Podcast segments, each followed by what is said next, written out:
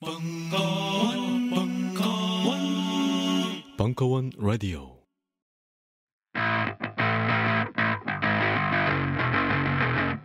평론가 강원. 전복과 반전의 순간. 볼륨 2 북 콘서트. 2017년 5월 20일 강연. 2부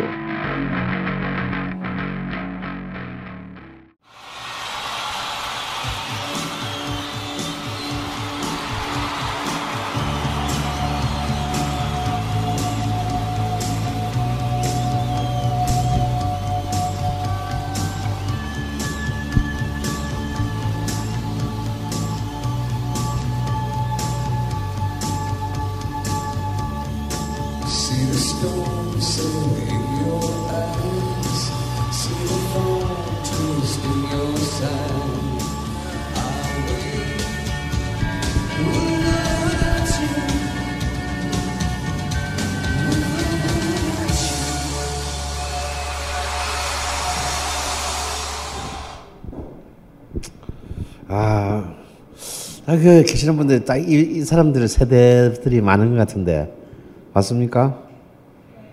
아니면 저 아저씨 누구예요? 음. 여러분, 아, 이 노래는 지금이야 세계적인 밴드가 됐지만요. 전 뭐. 그냥 글자가 들어 거장이죠 거장. 음. 제가 10년 전에 정말 쟤들을 광화문 시청 앞에서 한번 해보려고 아 세워보려고 제가 정말 안 되는 영어로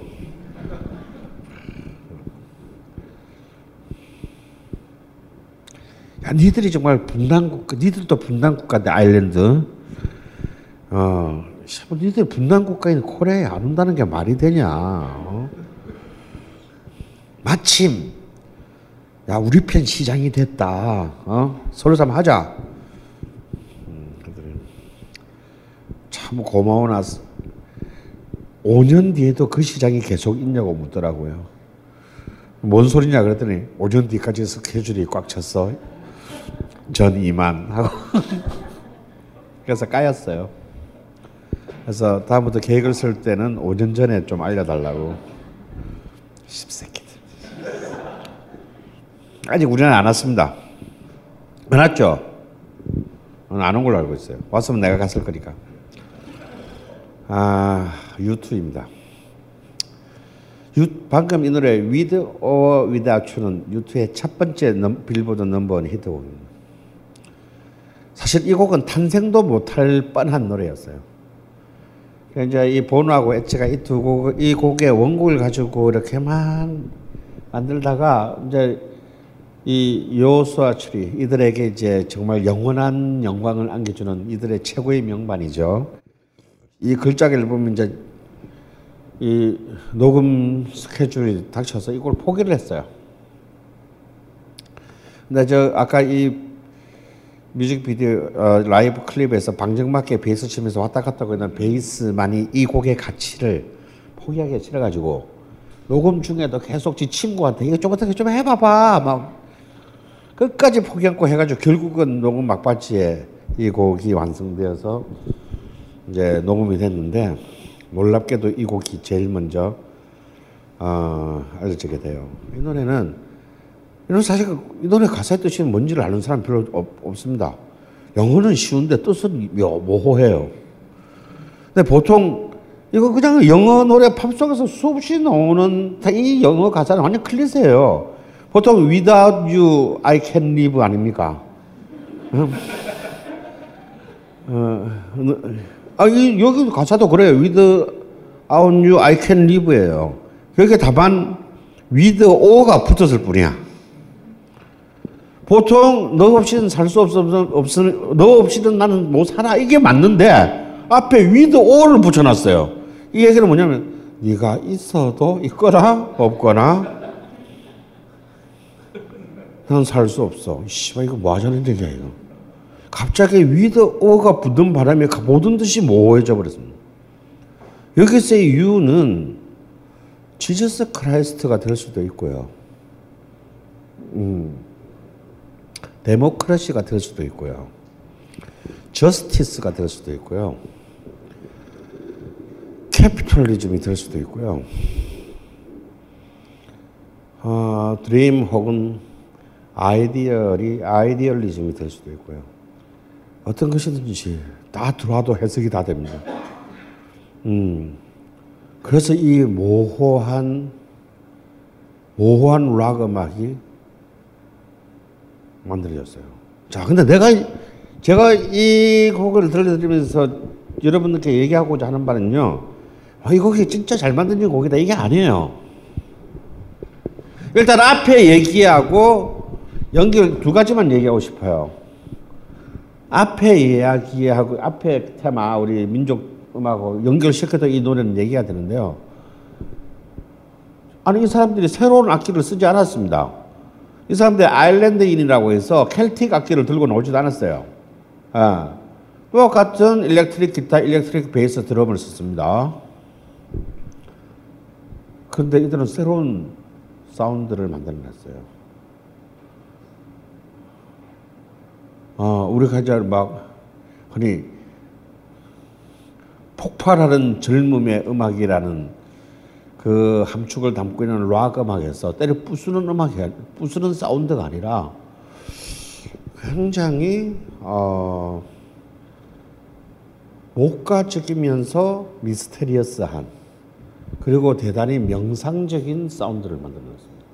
이것은 이제 기타리스트 엣지의 공로인데요.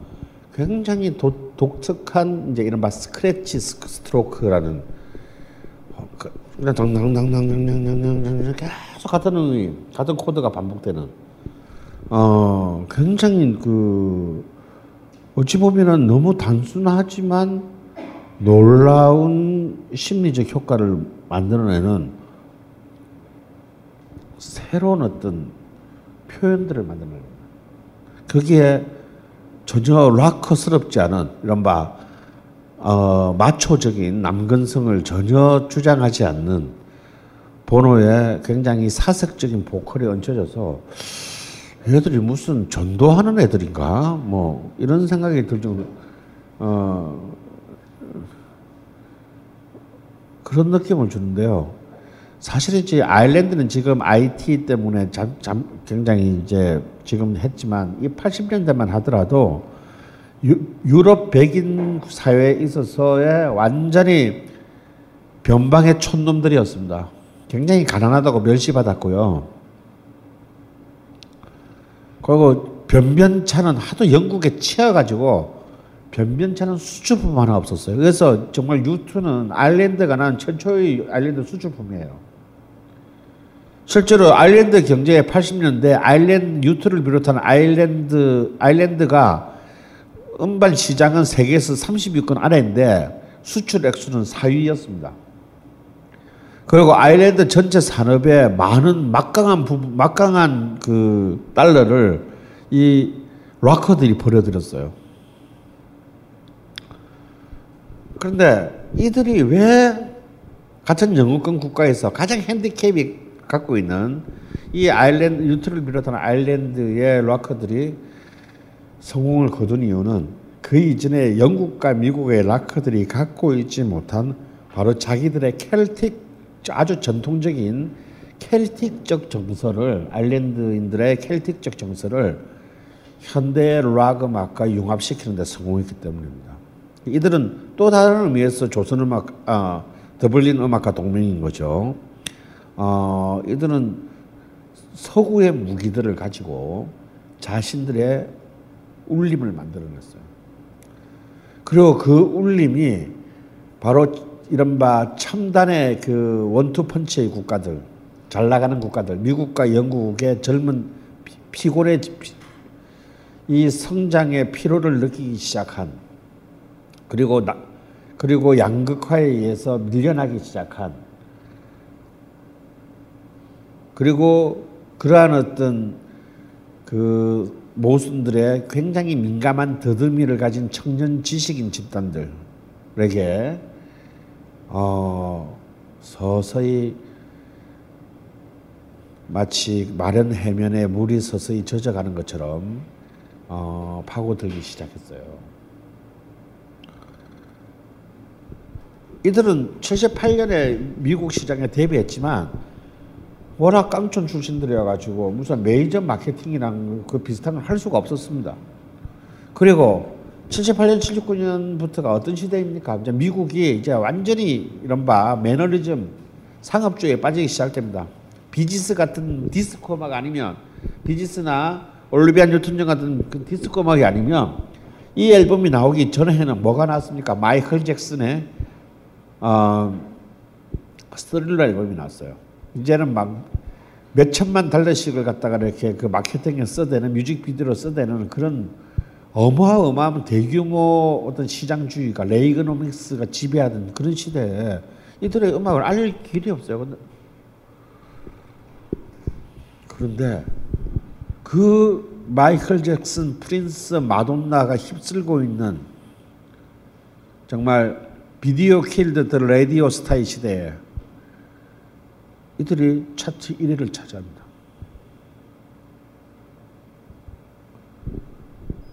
이 듣보잡 밴 어, 아일랜드 깡촌에서 온 듣보잡 밴드가 이들을 1위로 만드는 힘이 무엇인가?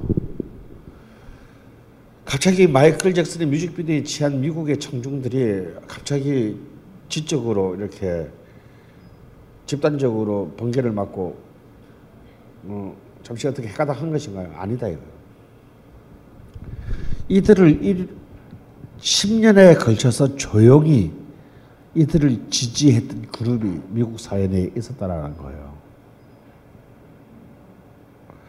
바로 그 레이거노믹스 시대조차도 미국의 양심으로 버- 끝까지 버텨낸 곳 어딜까요? 바로 미국의 대학가였습니다. 유투를 1위로 만든 것은 유투를 유명한 밴드로 만든 것은요 다름 아닌 대학 미국의 대학의 청년 지식인들이었어요. 그래서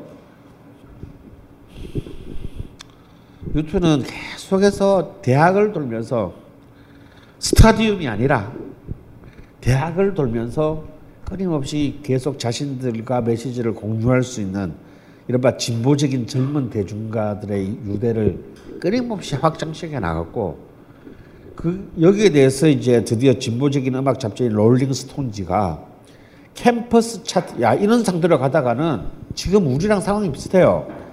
지금 우리나라에서 노래 음악 한다 그러면 전부 다 보이그룹 아니면 걸그룹이다 이거야. 어? 근데 80년대 초반에 미국 사회가 그랬다 이거. 전부 이제는 비디오형 가수들 뮤직비디오를 찍지, 찍어서 매력을 주지 못하면 전부 퇴출했어요. 전부 다, 다 아니면 외국 수입품들도 듀란 듀란 같이 이렇게 막 예쁜 오빠들 아니면 못생겨서라도 보유 조지가 컬처 클럽의 보유 조지 같이 아, 이상한 남자가 막 이상한 거 하고 막 어? 개또라이지 타거나 뭐 이래 이렇게 해야 이제 이게 먹혀드는 시대. 정말 미친 비주얼의 시대에 보이는 것만을 믿는 바로 그 시대에 이런 관념적 가치를 얘기하는 밴드를 살려는 집단은 다름 아닌 대학가였고 그 대학가들의 꾸준한 지지가 롤링스톤지로 하여금 빌보드 차트에 대항하는 이른바 비주류 차트, 캠퍼스 차트를 만들어내게 됩니다. 그 이건 뭐냐면 일반 큰 뭐 락 레코드 이런 데서 팔리는 거는 집계 안 해. 전국의 대학가 앞에 있는 쪼매난 레코드 가게에 팔리는 것만을 집계해가지고 지금 대학생들이 제일 좋아하는 노래. 그러니까 빌보드 차트는 마이클 잭슨이 1인데 이 캠퍼스 차트는 R.E.M이 1위예요.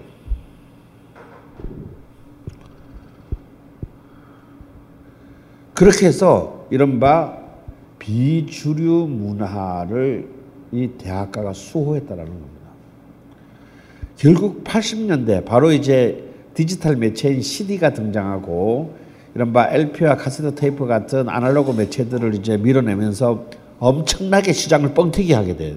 왜? 일단 LP 한 장 가격하고 CD 한 장 가격 자체가 두 배 이상 낮기 때문에 똑같은 노래를 팔아도 두 배의 수익이 생기는 시- 시대다.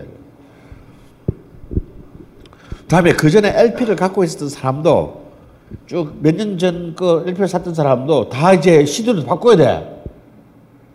병신들 LP로 계속 갖고 있었으면 돈이 더 됐을 텐데. 어. 근데 그때만 하더라도 다 아, 씨발 하면서 다 CD로 바꿨거든요. 그러니까 이제 그 CD 값, 시장이 갑자기 83년에서 85년 마이클 잭슨과 마돈나가 등장하는 시기가 전 세계 음악 산업이 흥- 역사상 최고로 흥청망청할 때예요.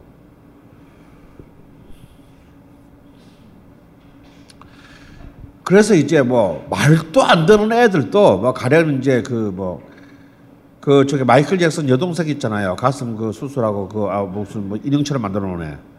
에? 아 자넷 잭슨 얘 가수야? 이런 애들이 막 4천만 불에 계약하고 그럽니다. 그래서 막 그런 뭐 말도 안 되는 거품들이 막 마구마구 막 이- 일어날 때 이 음악 시장의 정신을 지킨 것, 지킨 것은 지키고 또 주류를 갖다가 이렇게 주류를 점령하지는 못하죠. 하지 못하지만 주류 음악 음악계들을 긴장시키고 경, 견제하고 균형을 맞춰준 것은 놀랍게도 바로 이 캠퍼스 밴드들, 캠퍼스 차트, 차트와 밴드들이었다라는 거예요. 이 자체가 거대한 시장을 갖고 있었기 때문입니다. 만만찮은 시장을 갖고 있었기 때문입니다. 그리고 이것은 단순히 음악뿐만이 아니고요. 여러분 시네마테크라고 들어보셨나요? 시네마테크. 이른바 각 대학교 앞에 있는 조그만한 소규모 독립영화 상영관을 말합니다. 그때는 미국의 대학가마다 전부 작은 영화 상영관이 있어요. 그래서 미국은 영화 배급이 어떻게 되냐면 미국의 영화 배급은 네 단계, 네, 네 계급이 있어요. A 메이저. 그러니까 이제 뭐, 우리 탐 크루즈 형 나오는 영화들 있잖아요. 이게 A 메이저 배급이에요. 보통 2,500개 이상 스크린에 동시에 release 하는 것을 A 메이저 영화라고 합니다. 다음에 2,500개에서 1,500개 정도의 스크린을 릴리즈하는 걸 B 메이저 영화라고 하고, 그 다음에 1,500개 이하를 하는 것을 마이너 영화라고 합니다. 그리고 메인 극장 못 들어가는 영화들, 어, 멀티플렉스에 못 들어가고 각 대학을 각 대학 앞에 시네마테크를 돌면서 오늘은 이 마을, 내일은 저 마을 완전 유? 그러니까 난 이제 한 1년 지나면 이제 화면에 비들이 내리기 시작합니다. 이렇게 해서 도는 걸 인디 배급 영화라고 합니다. 근데 이 당시에 인디 배급 영화로 3천만 불을 수익을 올린 영화가 있어요. 3천만 불이면 진짜 얼마야? 우리 돈으로. 어? 300, 330억 정도 되죠. 그 대학가에서 푼 돈들 받아가지고 3천만 불 분영하가 있다니까. 바로 여러분 잘 아시는 그 이안 감독의 결혼 피로연. 그 영화는요 인디로만 돌아가지고 대학생들의 지지로 3천만 불의 흥행 올렸어요. 그거 이제 메이저로 이제 메이저로 갔죠 그 감독을. 그러니까 사실은 그 당시에 이 그 앙리 이안 감독뿐만 아니라 뭐 그 로드리게스 그 멕시코 출신의 로드리게스 감독 그리고 이제 그 마돈나의 뮤직비디오를 찍어서 이제 유명해지게 되고 이렇게 그 에일리언 4 그리고 어 세븐 이런 것을 찌- 그 찍게 되는 어 갑자기 이름이 생각난다. 뭐 하여튼 유명한 감독 있잖아. 어 이런 시키들 전부 다 어. 시키들이 그냥 주, 지 주문해 놓은 돈으로 뭐한 7천 7천 불, 만 불 이런 돈으로 영화 찍어 가지고 도는 거예요. 결국은 이러한 어떤 이 광범한 인디의 플랫폼들이 이 대학가를 주변으로 있었기 때문에 80년대에 미국 정치는 부패했을 망정 미국의 문화는 부패하지 않았습니다. 왜? 거대한 견제의 잠수함 문화가 미국의 대학가에 존재하고 있었기 때문이죠.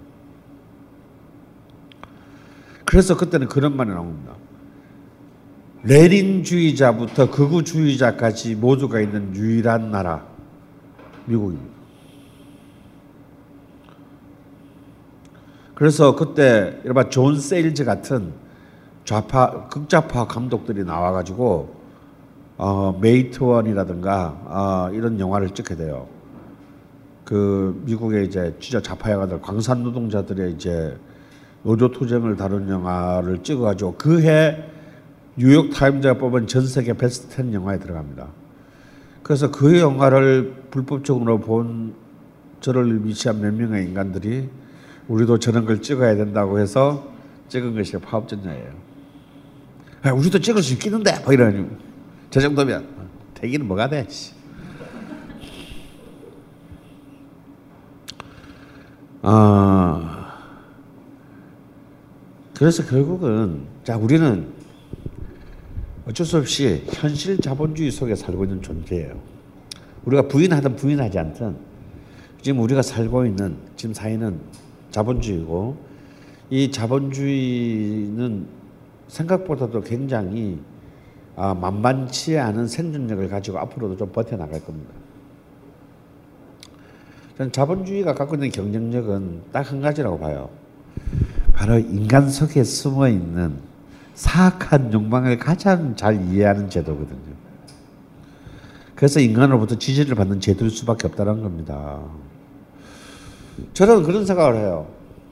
아니, 왜 자, 인간의 일구를 한 자본주의는 없는가?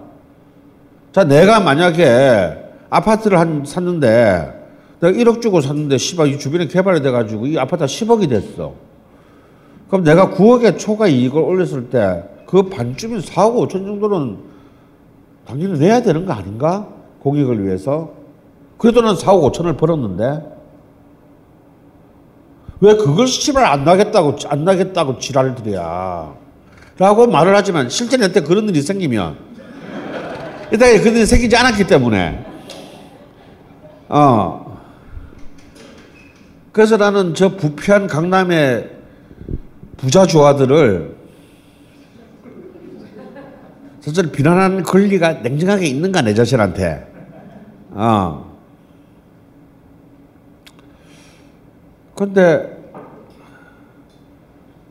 근데 저 상, 나의 상식은 어, 내가 노력하자고 번 돈을 다 뺏어 가는 것도 아니고 아니 반만이라도 갖고 가겠다 반밖에 안 갖고 가겠다는데 그건 당연히 내야 되는 거 아닌가는 정도의 생각을 하고 있어요. 근데 우리는 그게 동의하고 있지 못하다.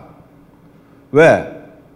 바로 그 자본주의가 우리 기회에 내고 속삭이기 때문이지. 왜 그걸 내는데 딴 놈들은 안 내는데? 야, 네가 그거 이렇게 산 것도 너의 노력이야, 이 새끼야. 야, 재수도 재수도 운도 능력이거든. 이라고 속삭이기 때문이죠.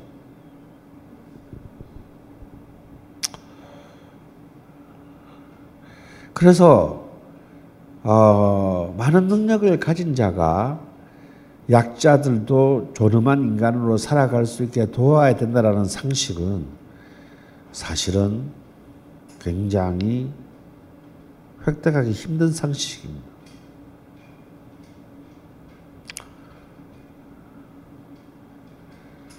그런데 이 한 가지는 우리가 얘기할 수는 있죠. 어, 한 가지는 분명한 것은요. 어차피 자본주의는 주류의 게임이다. mainstream의 게임입니다. 어, mainstream이 권력을 장악하죠. 근데 가끔씩 어, minority들이 권력을 장악하는 기회를 줍니다. 이것이 자본주의의 또 하나의 전략이죠. 그래야 얘들의 불만을 잠재우고, 봐봐, 니들이 해도 잘 안 되지. 그러고 이제 바로 또 살짝 뺏어갑니다. 그러니까 여러분, 우리가 문재인이 승리한 것에 취하면 안 되는 이유가 여기 있어요. 어, 그냥, 그냥 이렇게 쭉 한 20년 그냥 우리가 다 해먹겠다라는 마음으로 가야 돼요. 어. 그래서 이걸 이렇게 당연한 거고 우리가 우리가 좀 힘들고 피곤할 때 그래 너희들도 한번 해봐. 라고 줬다 다시 뺏어야지. 이, 지금 현재까지는 이제 우리가 간간히 이번에도 참 힘들게 이긴 거잖아, 솔직히 어쨌거나. 아이, 그 우리는 주류 다수파가 아니에요. 어? 생각해 보세요. 문재인하고 심사정 나온표 합쳐가지고 저번 2012년에 문재인 표보다 작아요.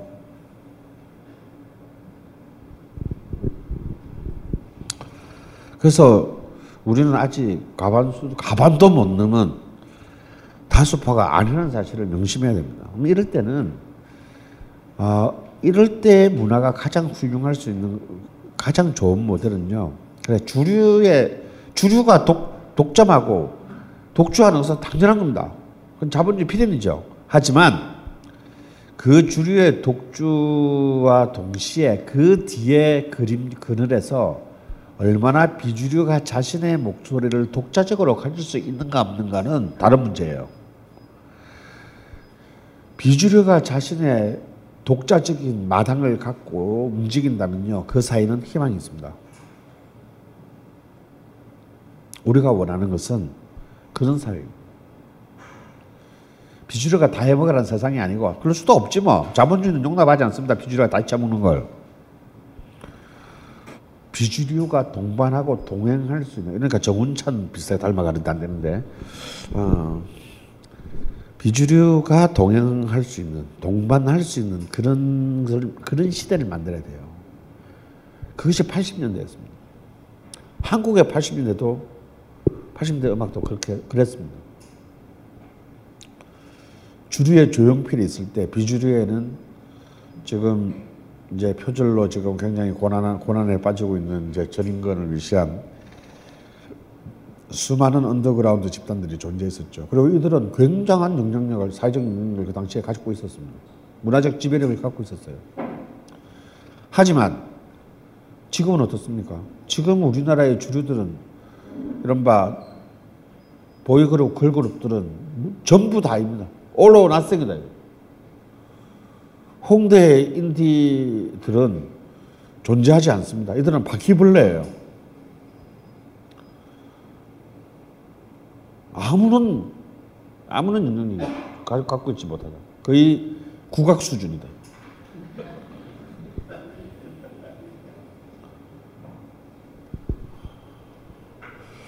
이것은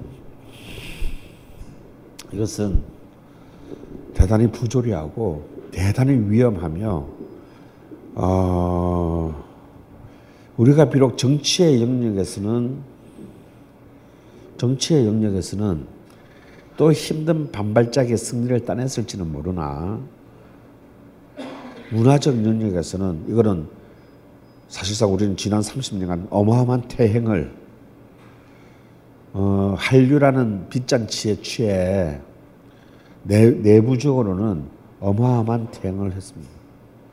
그렇죠. 영화도 그렇지 않습니까? 우리는 천만 영화가 터지는 걸 보면서 깐느에 나가서 한국의 깐느의 경쟁 부문에 한국 영화가 두 편을 나가는 걸 보면서 우리가 취해 있는 동안에 대다수의 영화인들은 최저임금도 못 미치는 시급을 받으면서 어, 자신의 여- 영화를 만들 수 있는 최소한의 권리로부터 박탈당하는 삶을 살고 있습니다.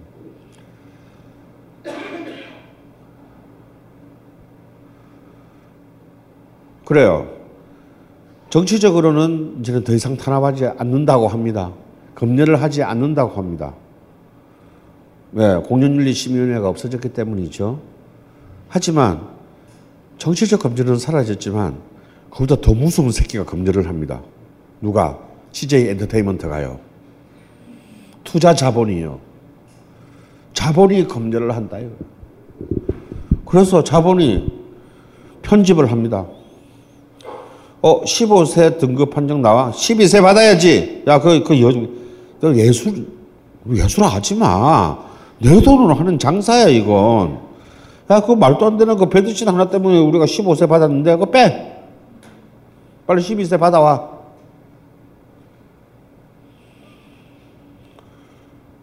이제는 감독이, 안 돼! 내 필름에 손대지 마! 그럴 수 없어요. 왜냐면 계약서에 편집권은 회사에게 있다 라고 이게 박혀 있기 때문에 뭐 옛날에는 진짜 막 감독들이 필름 들고 도망가고 그랬어요. 그때만 해도 낭만적인 시대입니다. 응? 지금은요. 지금은 이제 촬영이 끝나는 순간 그냥 감독은 어 그냥 촬영 기간 그왜그 촬영 기간 때는 땡볕에서 비올 때도 찍어야 되니까 그 험한 일이잖아요. 그냥 그냥 자본이 하기 싫은 개노동을 하는 어 머슴에 불과해요. 저 촬영 끝나면 감독들은 할 일이 없어요.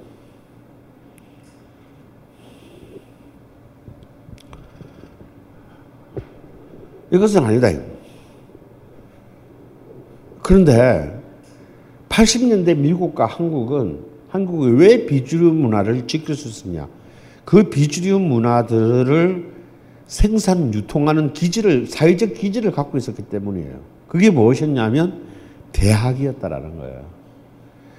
이 대학이 최후에 이 사회의 사회가 레이건주의라는 혹은 한국의 한국의 신군부주의라는 일방 통행으로 가는 것을 막는 굉장히 중요한 정치적 문화적 방파제의 역할을 해줬다는 거예요. 하지만 이 방파제는 90년대 와서 무너집니다. 미국도 그러고 한국도 그러고 미국 미국의 대학은 이제 클린턴 시대에 와가지고 이른바 한탕주의에 무너져요. 어? 뭐 실리콘밸리의 실화 때문에 씨바 모든 미국의 대학생들 전부 다 완전히 전부 다 이제 뽕을 먹게 된다 이거. 뭔 진보 뭐 야, 뭐 이상의 진보가 어디 있니? 실리콘밸리의 신드롬은 모든 모든 젊은이들의 이상의 패턴을 바꿔놨습니다. 한국의 신자유주의와 그 어, 이른바 IMF 외환위기가 신자유주의는 한국의 대학생들로 하여금 생존의 절벽으로 몰아, 몰아넣고 어, 완전 고용의 신화를 해체했습니다. 이 순간 미국과 한국의 대학은 무장 해제됐어요. 더 이상 이제 더 이상 대학은 모든 어떤 비주류 혹은 진보 문화의 방파제가 될 수가 이제 없게 됩니다. 이제는 총학생회들도 축제 기간 동안에 소녀시대를 불러오는 자가 가장 그 다음에 총학생회장이 될 수 있는 어 그거 정말 이 이들이 대학에서 버는 이 축제 때 버는 수익은 진짜 정말 짭짤해요. 얘들이 막 15, 가서 15분 노래 세 곡 부르고 그냥 빵금받고 웃어주고 한 5천만 원씩 받거든. 근데 시, 하루에 그 한 여섯 탕 뜬단 말이야. 어. 이 말이 되는, 아니, 아니 이, 내가 이게 말이 되는 소리입니까 라고 하면 내가 꼰대가 되는 거야, 지금은. 왜? 이게 주류니까. 이게 저 서울 지방 대학 얘기하는 게 아니에요. 서울에 뭐 좀 잘 나가는 대학도 똑같다는 거야.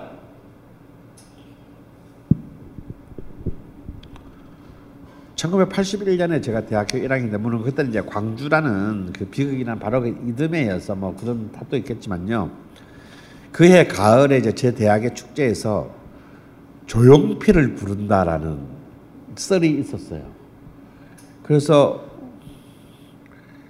그때 학교 분위기는 오기만 해봐라 씨발 뭐. 저, 우리는 다 조용필 노래. 술 먹어서 부르면서. 어? 술집에 가서 내가 조용필 노래. 막 들으면서 부르면서 오기만 해야 씨발 다, 다, 다 죽여버릴 거야 막 어, 조용필 안 왔어요. 그러니까 조용필은 모두 결국 섭외에 실패하고 그 뒤에 불쌍하게 대타로 온 밴드가 홍서범이 있거든 옥슨 80이었어요 정말로요 5천 명의 학우들이 그 딱 열을 지어서 대운동장으로 들어가 가지고 그 무대를 다 부셔버렸습니다. 어, 내가 그 아직도 기억나. 그 우리 엄마가 그랬거든요. 절대 사람들 많은데 가지 말라고. 그래서 나도 1학년이니까 뭘 알아? 근데 어, 이상- 이상한 걸로 뭔가 곧 이상한 일이 생길 것 같은 예감이 드는 거예요. 그래서 전 대호에서 이탈을 해가지고 그래서 제가 안 잡혀갔어요. 이탈을 해가지고 근데 구, 근데 궁금은 하고 그래서 이제 미리 저는 이제 이 대운동장 뒤쪽으로 올라가가지고 위에서 아래로 내려다 보고 있었지. 근데 아래 내려보고 있는데 갑자기 내 주변이 이상한 거야 분위기가. 휙 보니까 경찰이 이걸 다 둘러싸고 있어요 운동장을. 나 혼자 이렇게 있는 거예요. 근데 제가 그때 축제라고 하얀 와이셔츠에 이 양복 바지를 입고 갔습니다. 그래서 내가 야 여기서 내려갈 수도 없고 뒤로 도망갈 수도 없고 이런 애매한 상황에서 옆에는 다 경찰들이야. 아이 새끼들 저 하는 야 뭐 하자니 이들 지금 막 이러면서 이제 경찰인 척하고 예, 저는 있었어요. 근데 바로 밑에 이제 이, 이 스탠드가 있고 무대가 있고 여기서 이제 홍서범 애들은 이제 축제 시작한다고 막와 막 이거 하고 있는데 정면에서 진짜 5천 명이 딱 그대로 열을 지어서 들어오는 거예요. 그러니까 얘들은 자기의 고객들이 이제 드디어 들어온다고 좋다고 이제부터 이제 막 그 저녁 노을 지고 있잖아 그거 불, 황소 80마리의 불고기야. 응? 드리리링 드리리링 드리리 하면서 막 전주가 막 시작되는 거예요. 애들이 그냥 쭉 들어오더니 서지 않고 계속 전진해 무대로. 무대를 다 부셔버렸어요.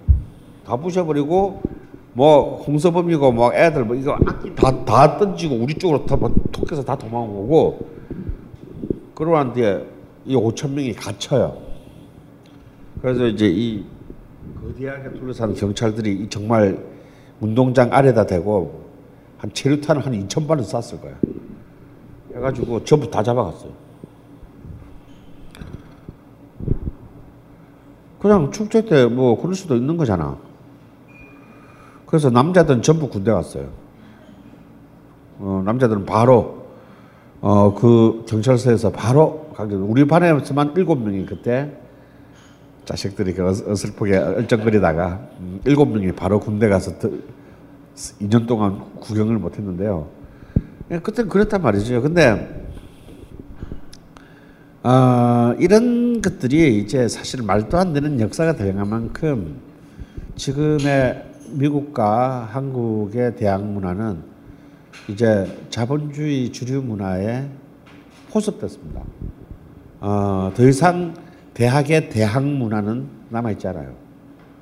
대학은 이제 이제 이른바 서열 서열 서열을 가진 직업 훈련원이 되어가 순식간에 직업 훈련원이 되었죠. 그냥 스펙을 쌓는 직업 직업 훈련원과 다른 점은 이제 이, 이 직업 훈련, 훈련원이 서열을 가진 스펙이라는 거. 어, 그 말고는 아무것도 아닌 돈 잡아먹는 하마가 됐습니다.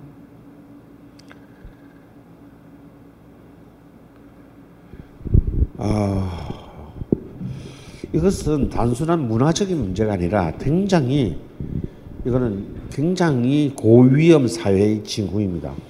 음. 아무런 아니 이 첨단의 민주주의 시대에 우리가 30년 전반도 못한 아, 문화적 민주주의의 수준을 갖고 있다라는 것은 굉장히 위험한 거죠, 이거. 이, 이런 시장 구도를 누가 만들었습니까? 자본이 만들었다. 왜? 코리아 시장을 내 마음대로 통제하지. 이젠 더 이상 영화판에서 옛날에 옛날에 제, 제, 제가 활동할 때 시즌만 하더라도 저때는 우리는 무슨 우리가 무슨 생각이 있었겠어요? 어이 씨발 국장에서 못 틀게? 그럼 나는 영상에 들고 나 나가서 내가 아무 데나 틀지 뭐 씨발 돈 받고. 그래서 우리는 그냥 아무 데 가서 틀었어요. 대학 가서도 틀고 교회 가서도 틀고 공장에 가서도 틀고 돈 다 받고. 그랬더니 영화법 위반이 되네. 그럼 우리는 그런 거죠. 아 그런 법이 있나요? 저희들은 잘 몰라요. 그리고 개기고 막 근데 그 자본이 모든 것을 독점하고 있는 영화관에 못 들어서 영화를 못 찍는다. 그런 개, 개소리가 어디 있어요? 아무데나 틀면 되지. 인터넷은 뭐 말라고 만들어놨습니까? 인터넷에 확 뿌려버리지 그냥. 근데 못해요. 영화라고 하면 CGV에서 꼭 틀어야 영화야. 그러니까 우리를 그렇게 길들이는 겁니다. 그래서 더 이상의 다른 선택지를 없애버리는 거죠. 이것은 전두환 사회, 전두환 시대보다 위험한 사회입니다. 이제 글자 그대로, 아, 정말 1984에서 예언한 빅브라더의 세상이 될지도 몰라요. 근데 이제 우리는 여기에 대항할 만한 사회적 참호가 없습니다. 마지막 대학이 무너졌기 때문이에요. 저는 어, 굉장히 대학하고는 비교도 할 수 없지만 이런 커뮤니티 지금 선거기간 동안에 정치적으로만 존재해 왔던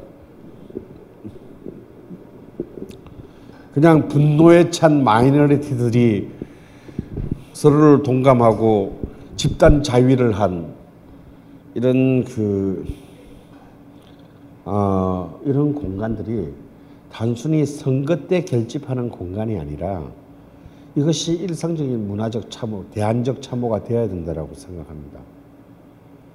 이제는 대학에서는 불가능하다. 이제는 우리는 온라인과 SNS로 어, 새롭게 어, 재조직되어야 합니다. 과연 그것이 어, 근데 우리는 아직 음, 말로는 뭐 얼마든지 가능할 것 같죠. 불가능합니다. 더 플랜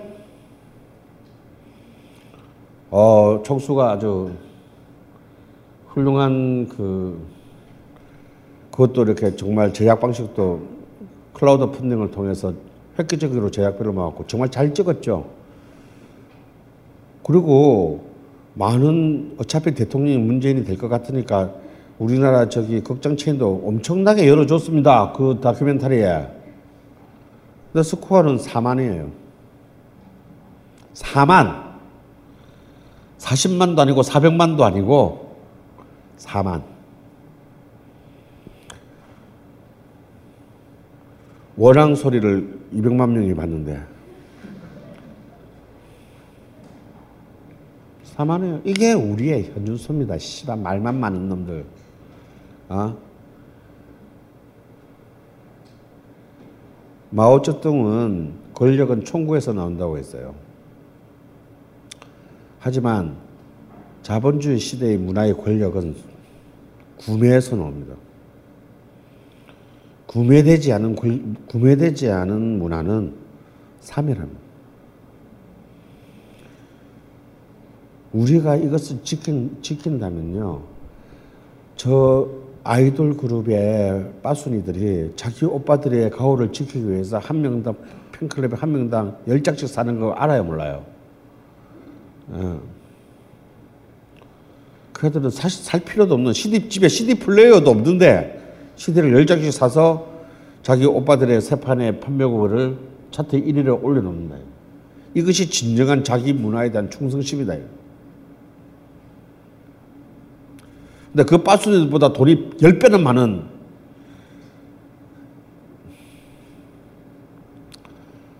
진보 진영의 소비자들은 한 장도 사지 않는다. 그래 놓고 TV를 틀면 씨발 알아듣지도 못할 걸그룹 노래밖에 안 온다고 욕해. 그럼 원래 걸그룹들 다리는 다 비교하면서. 어, 저는 더 플랜이 4만 명 정도의 스코어를 기록하는 걸 보면서 어, 이렇게 되면요 재생산이 불가능합니다.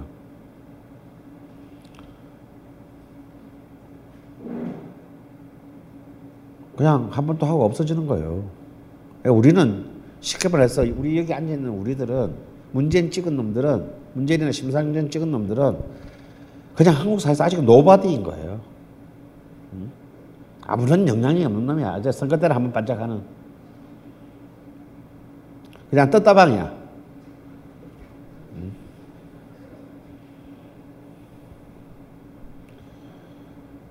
명심하십시오. 어, 문화야말로 일, 일상적 전선의 가장 최전, 최전선이라는 사실을 그, 그 헤게모니를 갖고 오지 못하면 우리는 아무것도 갖고 온 것이 없다라는 사실을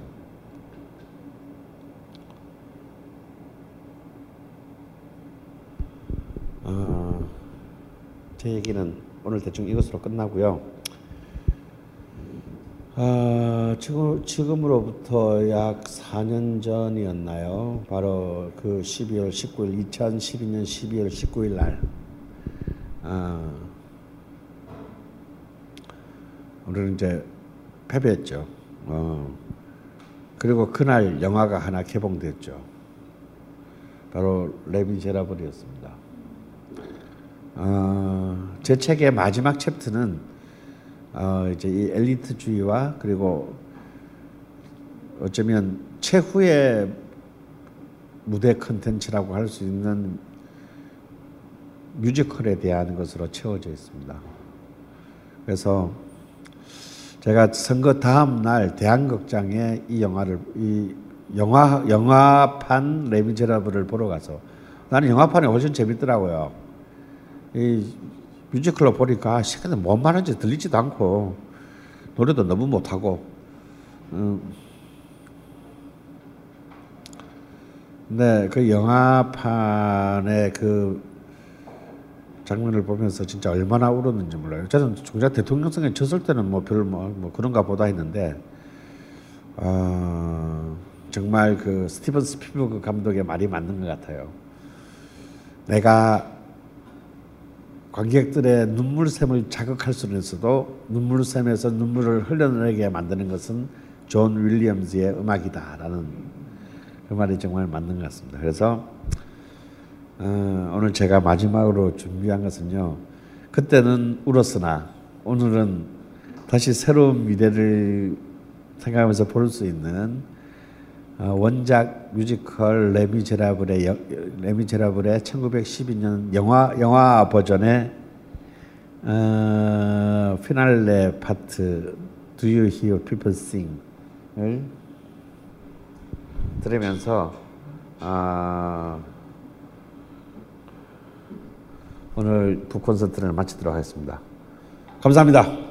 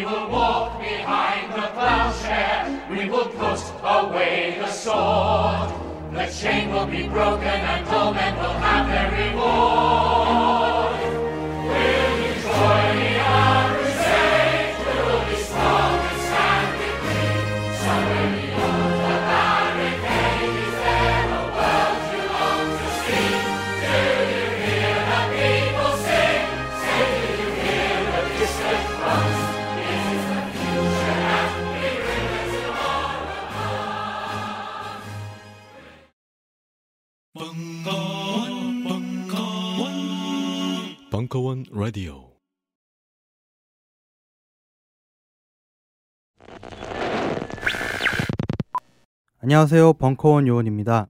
돌아오는 6월 21일 수요일 오랜만에 김어준의 파파이스 공개 방송이 벙커원에서 진행됩니다. 작년 말부터 편집 없는 날것의 파파이스를 직접 보시기 위해 굉장히 많은 분들이 찾아와 주시고 있는 만큼 오늘은 파파이스 방청 안내를 간략하게 해드리겠습니다. 저녁 7시부터 평균 11시까지 진행되는 파파이스는 기본적으로 선착순 무료 입장입니다.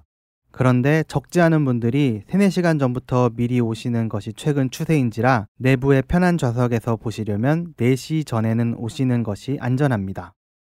출연진에 따라 다소 편차가 있지만 평균적으로 몇백 명의 방청객이 몰리는 까닭에 벙커원 옆에 있는 육개장집은 수요일만 되면 평소보다 더 많은 재료를 준비하신다고 하네요. 일찍 도착하시는 분들은 이곳에서 식사를 해보시는 것도 좋겠습니다. 요원들도 매우 즐겨가는 곳으로 전통, 육칼, 차돌박이 이 세 가지를 권장해 드립니다. 한 가지 부탁드리고 싶은 것은 에티켓과 질서입니다. 광장의 질서를 전 세계에 뽐낸 시민인 만큼 광장의 축소판인 벙커도 아름답게 사용해 주시길 바라는 마음인데요. 녹화 종료 후 쓰레기는 쓰레기통에 넣어 주시길 부탁드립니다. 쓰레기통은 건물 중앙에 있는 기둥 옆에 그리고 외부로 나오시면 마당에도 설치돼 있습니다. 수고스러우시겠지만 일반 쓰레기와 재활용이 가능한 것들을 분리해서 버려주시면 감사하겠습니다. 무엇보다 안 보이는 곳에 숨겨두시면 아니 되옵니다. 쓰레기통이 폭파되었거나 찾을 수 없을 때는 바에 갖다 주시면 가장 좋습니다. 외부 음식 반입은 가급적 피해 주셨으면 좋겠습니다. 만약에 드셨다면 흔적을 없애주세요. 뒷청소를 할 때 다른 가게 상표가 붙어 있는 음식이나 음료를 보면 요원들은 마음이 찢어집니다. 벙커원 바에는 맛있는 음식과 음료, 그리고 벙커원에서만 맛보실 수 있는 으하하 craft 맥주가 준비되어 있습니다. 여자 화장실은 1층, 남자 화장실은 2층에 있습니다. 남자 화장실은 건물 외부로 나가셔서 계단을 이용해 올라가시면 있습니다. 줄이 너무 길다 싶으면 벙커원 앞 충정로역 9번 출구로 내려가셔서 역사 내에 있는 화장실을 이용하시면 빠릅니다.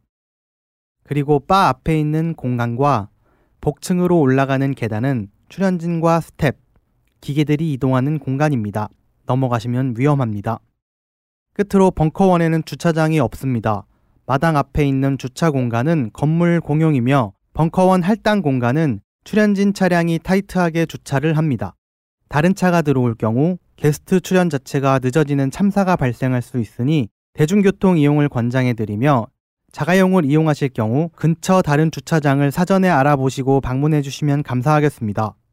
벙커원 근처 오피스 빌딩의 지하 주차장들은 모두 유료로 이용 가능합니다. 그럼 즐거운 방문 되시기 바랍니다. 이제 벙커원에 오시기 좋은 시절입니다. 감사합니다.